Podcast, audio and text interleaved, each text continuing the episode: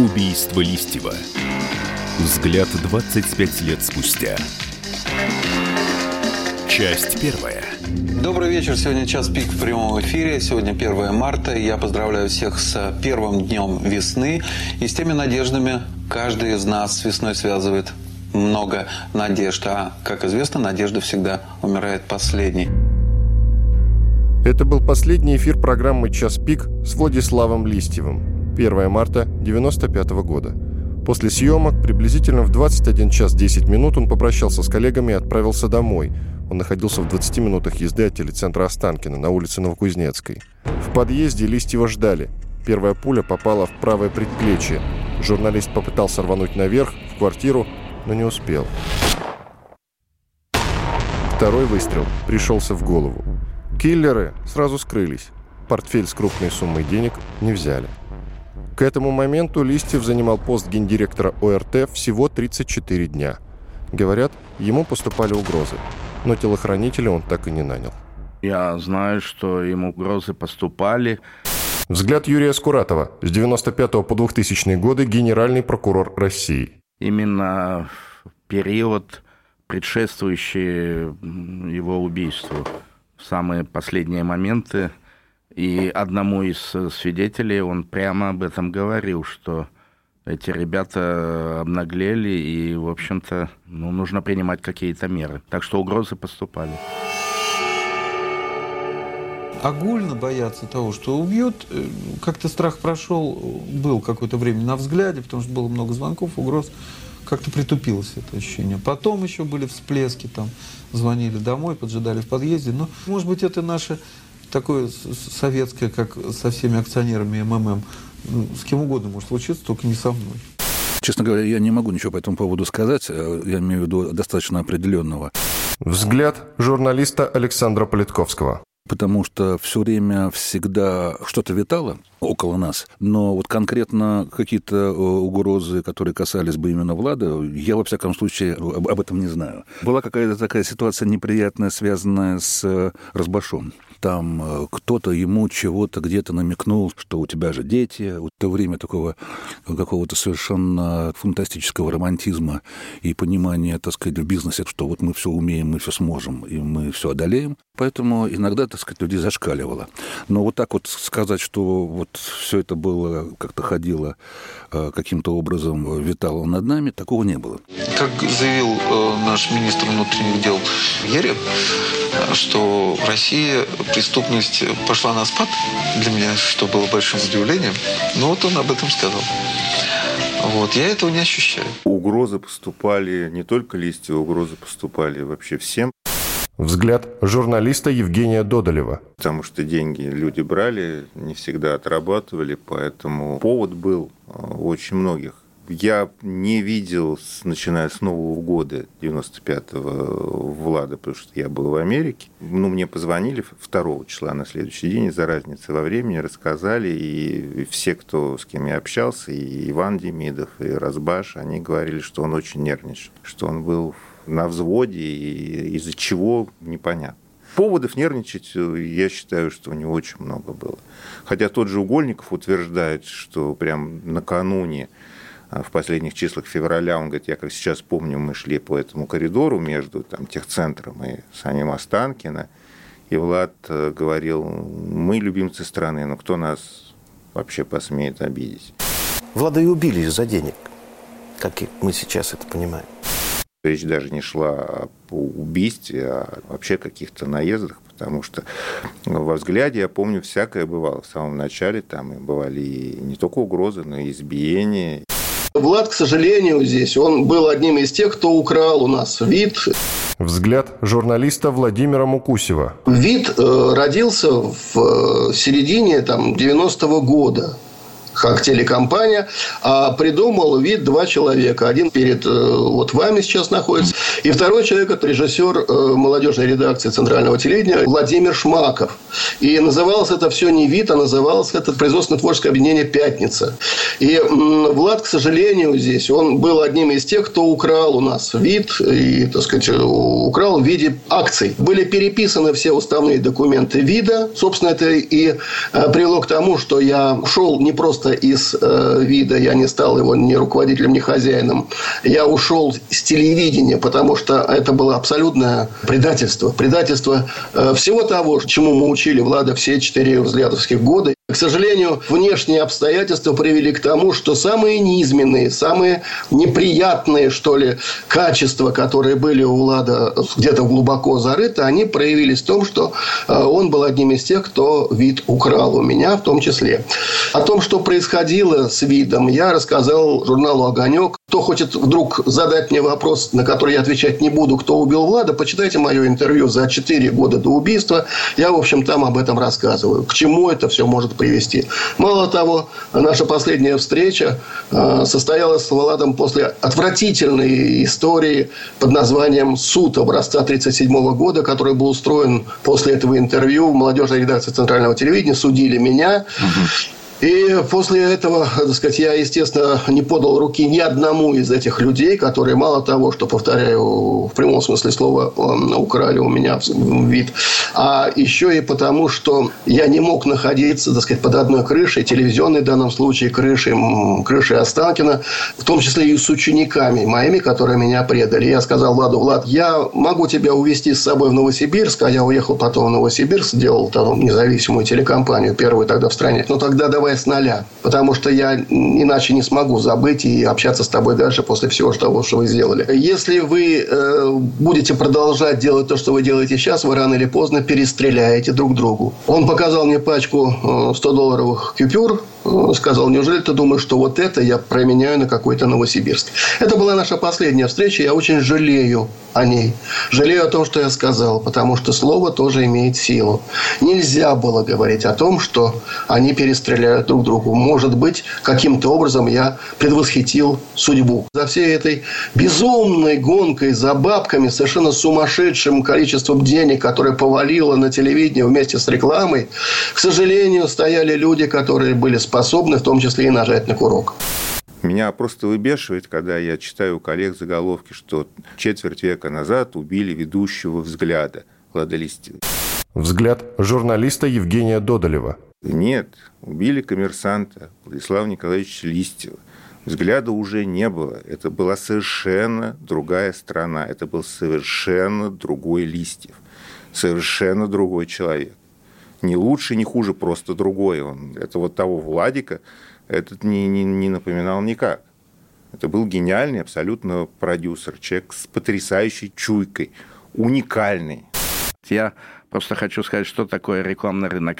Взгляд Юрия Скуратова. С 95 по 2000 годы генеральный прокурор России. За копейки продавалось рекламное время оптом, первым каналом, скажем так, да, а уже те, кто этим рынком владел, они его уже перепродавали за реальные деньги, где минута стоила э, колоссального так сказать, объема денежных ресурсов. Поэтому он э, приносил очень ощутимые баснословные э, доходы. И как раз одна из задач – Владислава Листьева состояла в том, как он ее видел, чтобы в этих доходах большая доля отводилась, собственно, Первому каналу, а не только тем, кто, значит, этим делом занимается. И он пытался здесь навести порядок.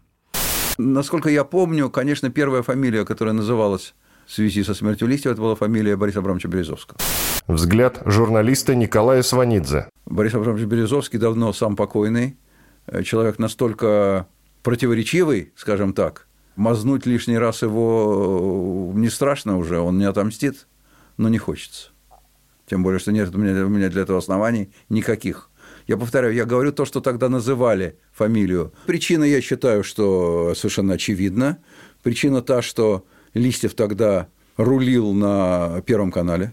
Финансовые потоки, реклама и так далее. И вот я думаю, что ситуация была связана с этим. Это было очевидно тогда, это мне очевидно и сейчас, что речь идет не о каких-то там личных вещах, там не, не, не то, что там кто-то у кого-то там, не знаю, даму сердца отбил или там что-то в этом роде, и не случайная ссора, а речь идет именно о конфликте на финансовой, вполне себе материальной основе.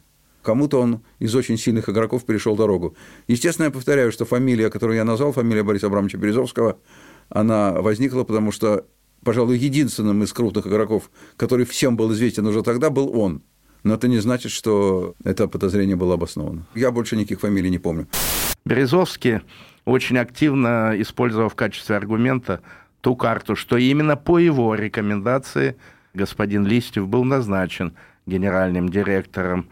Взгляд Юрия Скуратова. С 95 по 2000 годы генеральный прокурор России. Он же говорит, это же я Влада назначу. Это достаточно серьезный аргумент. Но другое дело, что мы понимали, что Влад достаточно сильная фигура, и он по указанию Березовского на телевидении не работал. То есть он э, достаточно независимо себя вел. Это, конечно, Березовского очень сильно стало раздражать. И, во-вторых, я думаю, что все же на почве рекламного передела рынка здесь интересы их не очень совпали. Поэтому роль Березовского до конца так и не была прояснена. Э, мы не собрали доказательств для того, чтобы предъявить ему обвинение и привлечь его к ответственности. Поэтому сказать, что он организатор, по тем материалам, которые мне известны, мы не можем, так сказать. То есть э, его роль до конца э, в деле не удалось прояснить. Продолжение через несколько минут.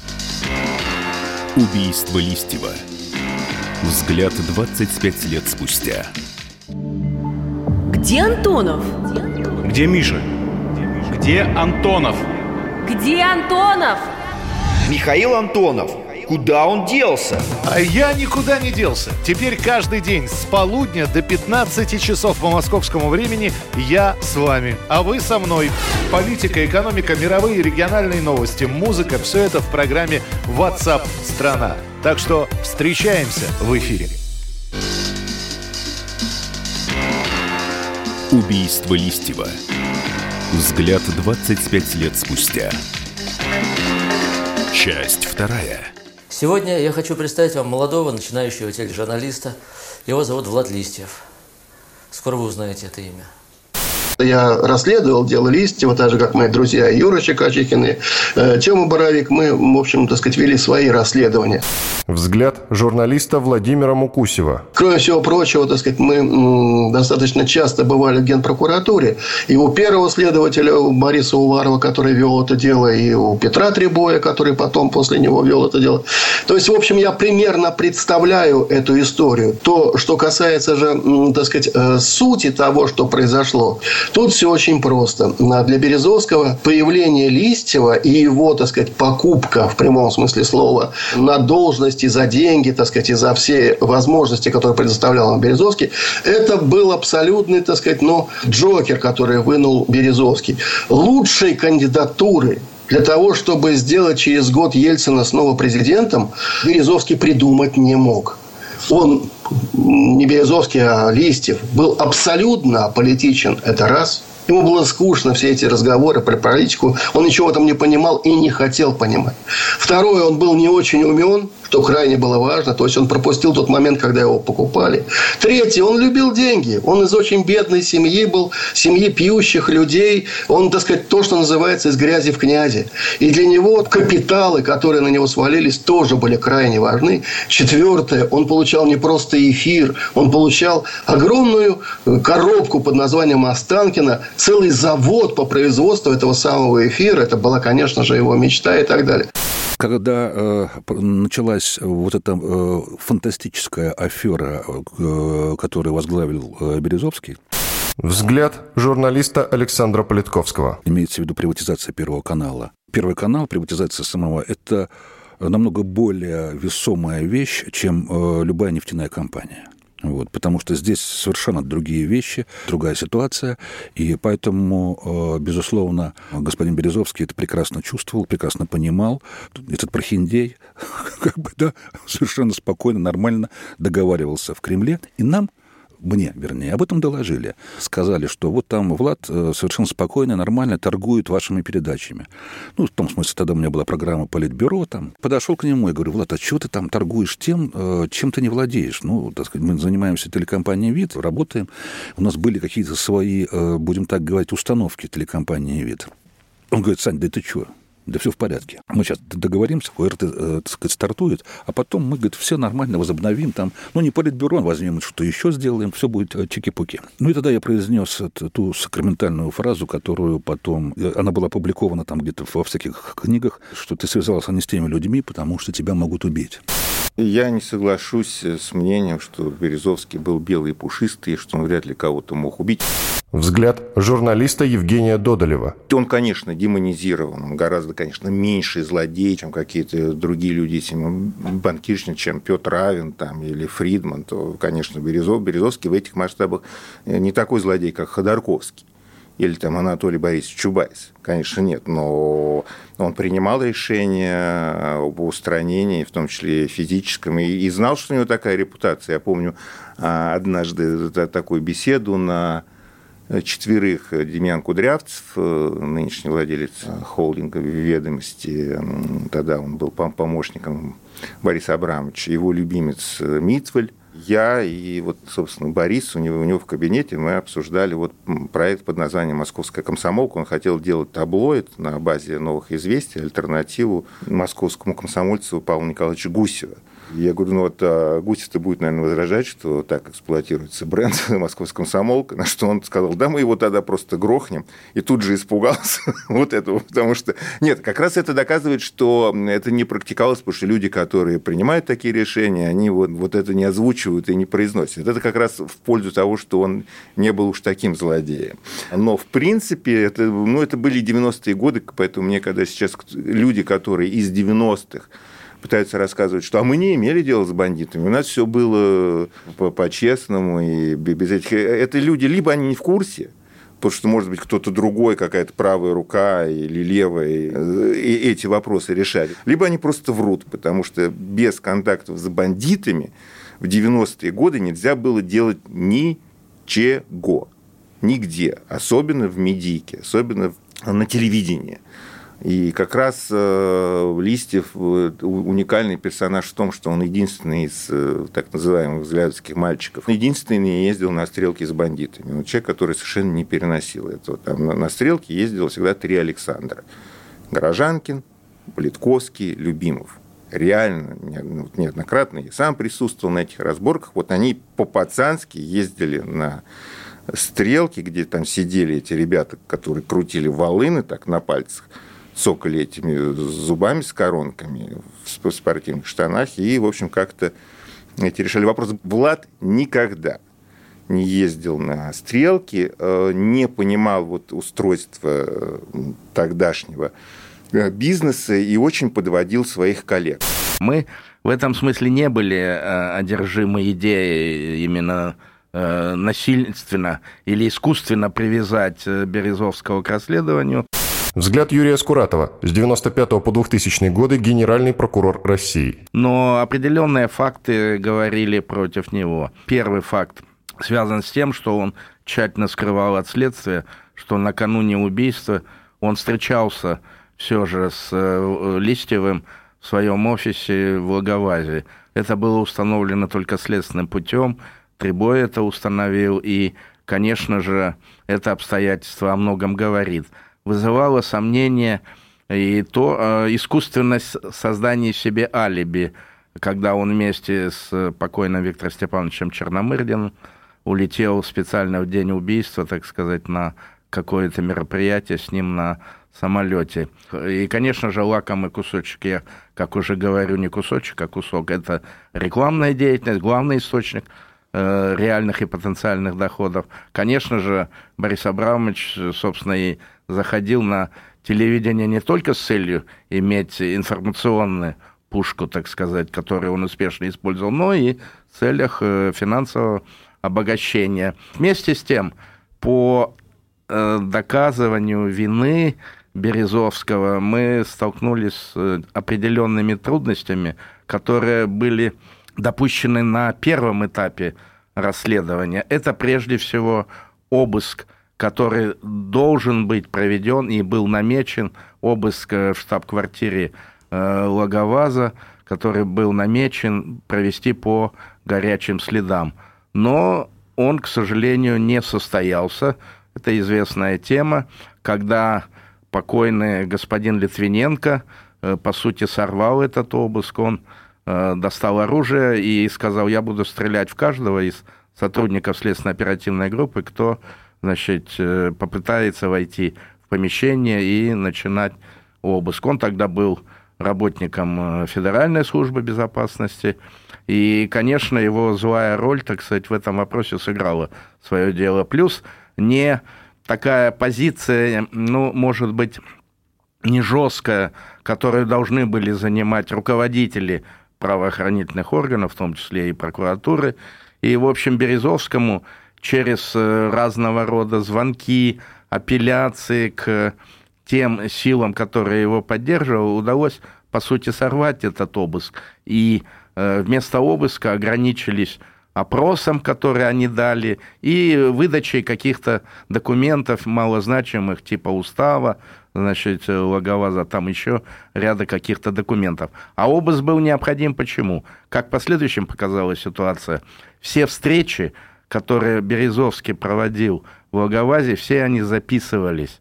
И там много можно было путем расшифровки записей, можно было много э, узнать по поводу того, э, как, как же проходили эти встречи, в том числе с Листьевым, о чем разговор на повышенных лихтонах или же э, другим образом, то есть получить колоссальный источник информации. А поскольку этого обыска не было, естественно, что все маломальски значимые следы были после этого уничтожены и так далее каждый раз выплескивает Борис Абрамович, вот он тоже к этому делу причастен. Взгляд журналиста Александра Политковского. И каждый раз это и будет продолжаться, к сожалению, там, да, но вы, вы э, сами понимаете, мы только что об этом говорили, что именно сам Березовский и этим и занимался, потому что Влад был управляемым достаточно, и э, они вместе занимались э, приватизацией канала. Э, в этом смысле э, у них не было никакого конфликта, и именно он, Березовский, там, да, выдвинул его и предложил ему э, место генерального директора. Вот. Ну какой смысл таким образом? И даже вот эта рекламная эта вещь, это же ведь совет директоров принимал решение по поводу того, чтобы не показывать на старте вообще рекламу, вообще отказаться от нее пока, для того, чтобы этот рынок устаканить каким-то образом, навести порядок в этом рекламном рынке. Понятное дело, что мало людей, которые э, любили Березовского. И поэтому, когда его не стало, тогда вообще стали плясать, так сказать, на, на этом, что да, конечно, в этот момент, да, он летел, когда Влада убили, а он только узнал в аэропорту в Лондоне, развернулся и прилетел обратно. С точки зрения моего ощущения этого человека, я могу вам сказать, что э, он э, очень, действительно, он прохиндей, но такой прохиндей трусливый. Он никогда не возьмет на себя вот решение вот этого вопроса никогда не возьмет, потому что э, э, были такие ситуации, про которые мне э, говорили, что кто-то говорил там, про какие-то там, аварии, про что-то еще, и он каждый раз все время очень боялся и очень нервничал. Да ерунда все это. Застрелят меня там или закроют передачу, через полгода никто помнить не будет. Убийство Листьева. Взгляд 25 лет спустя. Продолжение через несколько минут. Самые осведомленные эксперты, самые глубокие инсайды, самые точные прогнозы. Точные прогнозы. Знаем все лучше всех. Ведущие. Неудержимый Мардан и прекрасная Надана Фридрихсон. Первая радиогостинная «Вечерний диван» на радио «Комсомольская правда». Два часа горячего эфира ежедневно по будням в 6 вечера по Москве. Убийство Листьева. Взгляд 25 лет спустя. Часть третья. Сейчас что-нибудь такое умное надо сказать. Так, сейчас. Высшая мудрость жизни состоит в том, что мы предназначены все к уходу из нее. И жизнь надо прожить так, чтобы не было потом мучительно больно за бесцельно прожитые годы.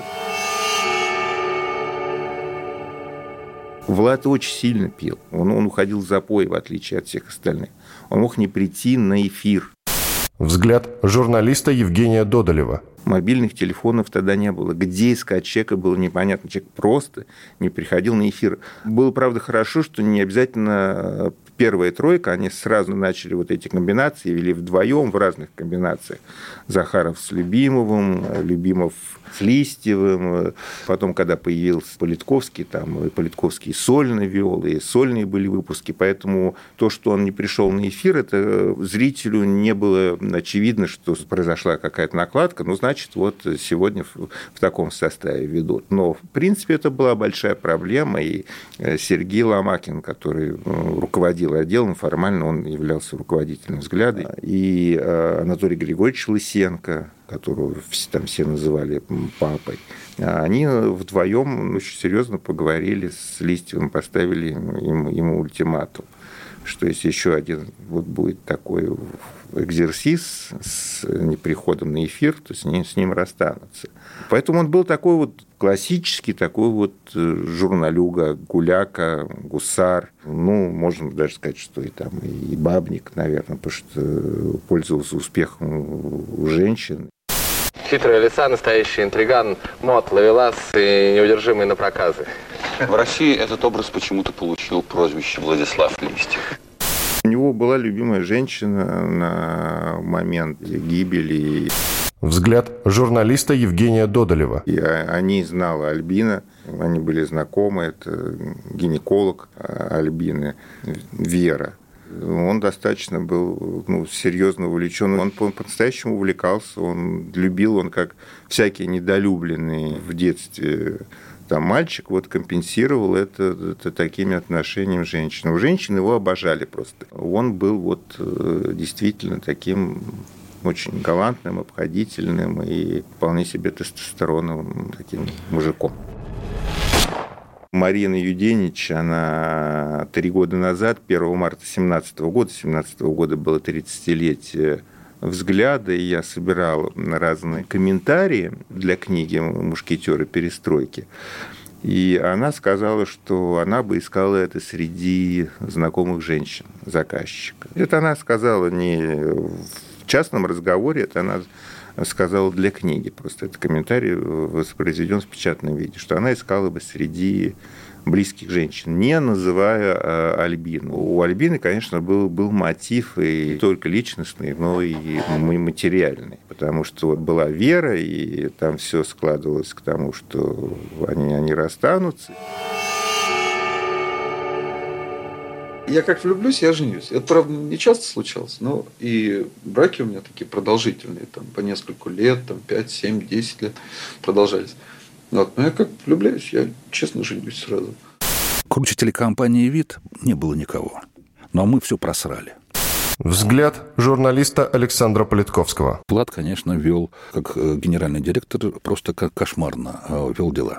Я имею в виду финансовые. Ну, например, э, какой-то там парк горнолыжный в Яхраме. Там были вложены от телекомпании «Вид» или от Влада, я сейчас точно не помню, там, да, вот какие-то деньги. И вот таких вот каких-то шляп было очень много. Пришлось это все э, спокойно вычищать, потому что э, получилось так, что он ни с кем не советовался. Это Яхрому я помню точно. И мы, мы еще удивились, при чем здесь эти э, горнолыжные эти подъемники и вот эта вот вся эта, вся эта штука, и зачем это нужно там, да, в это вкладываться, потому что э, круче телекомпании «Вид» не было никого.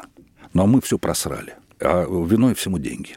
Заигрался там, да, потому что вот у меня было такое ощущение, что он себя таким вот ощущал просто вот звездой, до которой вот э, просто не дотронешься до нее. А я всегда привык работать на результат.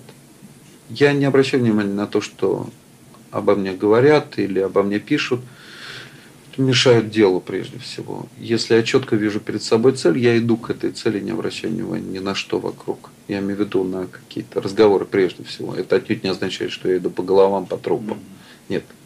Влад давал поводов себя э, ну, устранить тысячи Взгляд журналиста Евгения Додолева. С тем же Политковским он попортил отношения через какие-то вещи, связанные с непониманием раскладов. Он играл, играл там в теннис с банкирами, и просто красного словца ради мог сказать, Ну, а здесь политок, э, что-то там, какие-то ваши дела, там, Швейцарии, шебуршит.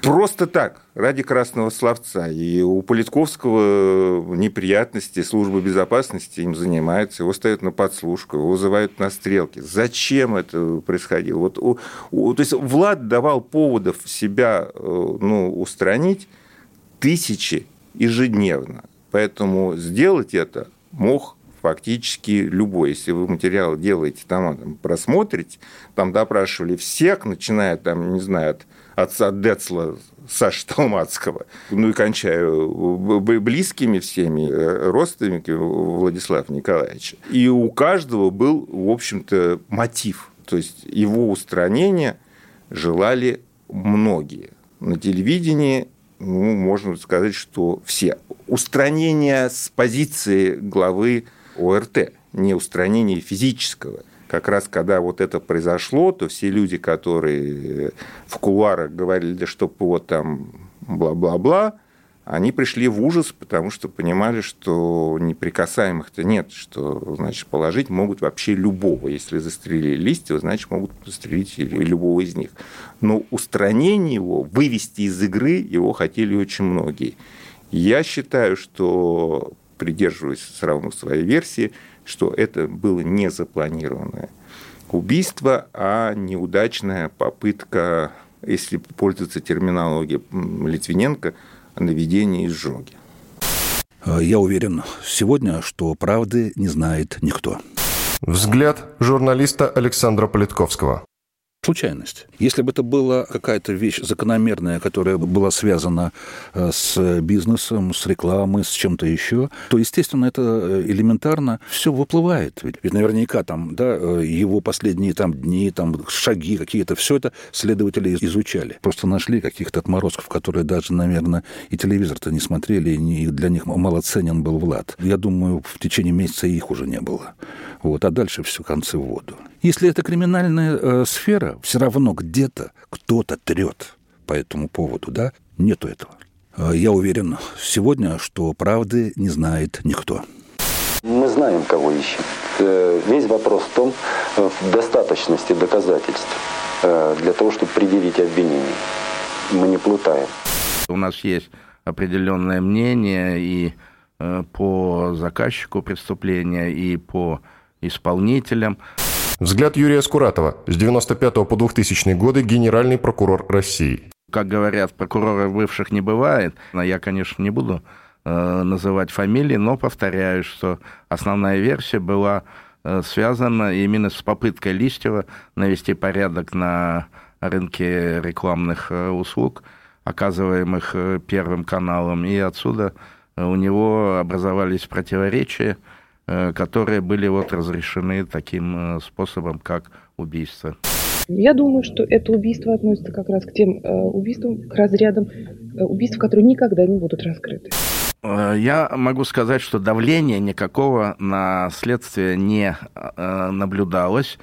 Взгляд Юрия Скуратова. С 95 по 2000 годы генеральный прокурор России. Мало Э, бы отважилось людей, которые попытались бы на нас давить. Ну и потом статус прокуратуры в то время был несколько иной, так сказать, да. И э, я могу сказать, что были другого рода сложности. Прежде всего, связанные э, с попыткой воспрепятствования расследованию.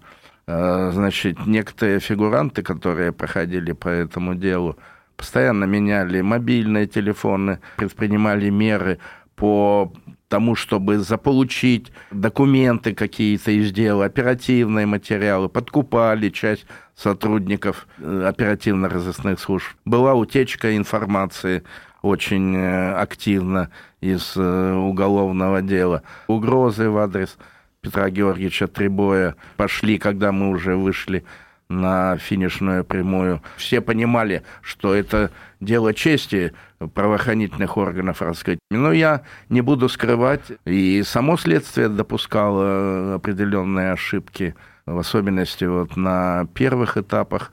Взаимоотношения у следствия первоначально не сложились с Альбиной Назимовой, а, которая, в общем-то, не пошла на контакт э, со следствием и замкнулась, нам практически ничего не говорила.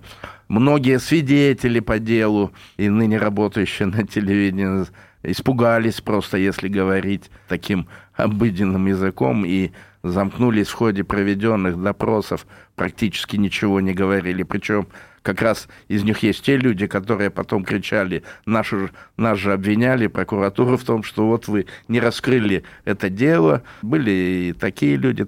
Взгляд журналиста Владимира Мукусева.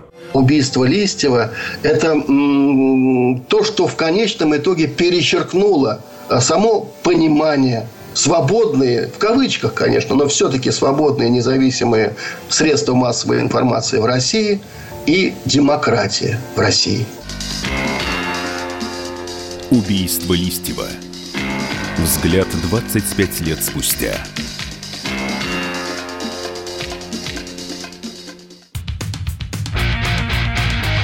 Я придумал такой сюжетный ход. Давайте я скажу некую чудовищную вещь. Это будет неудивительно.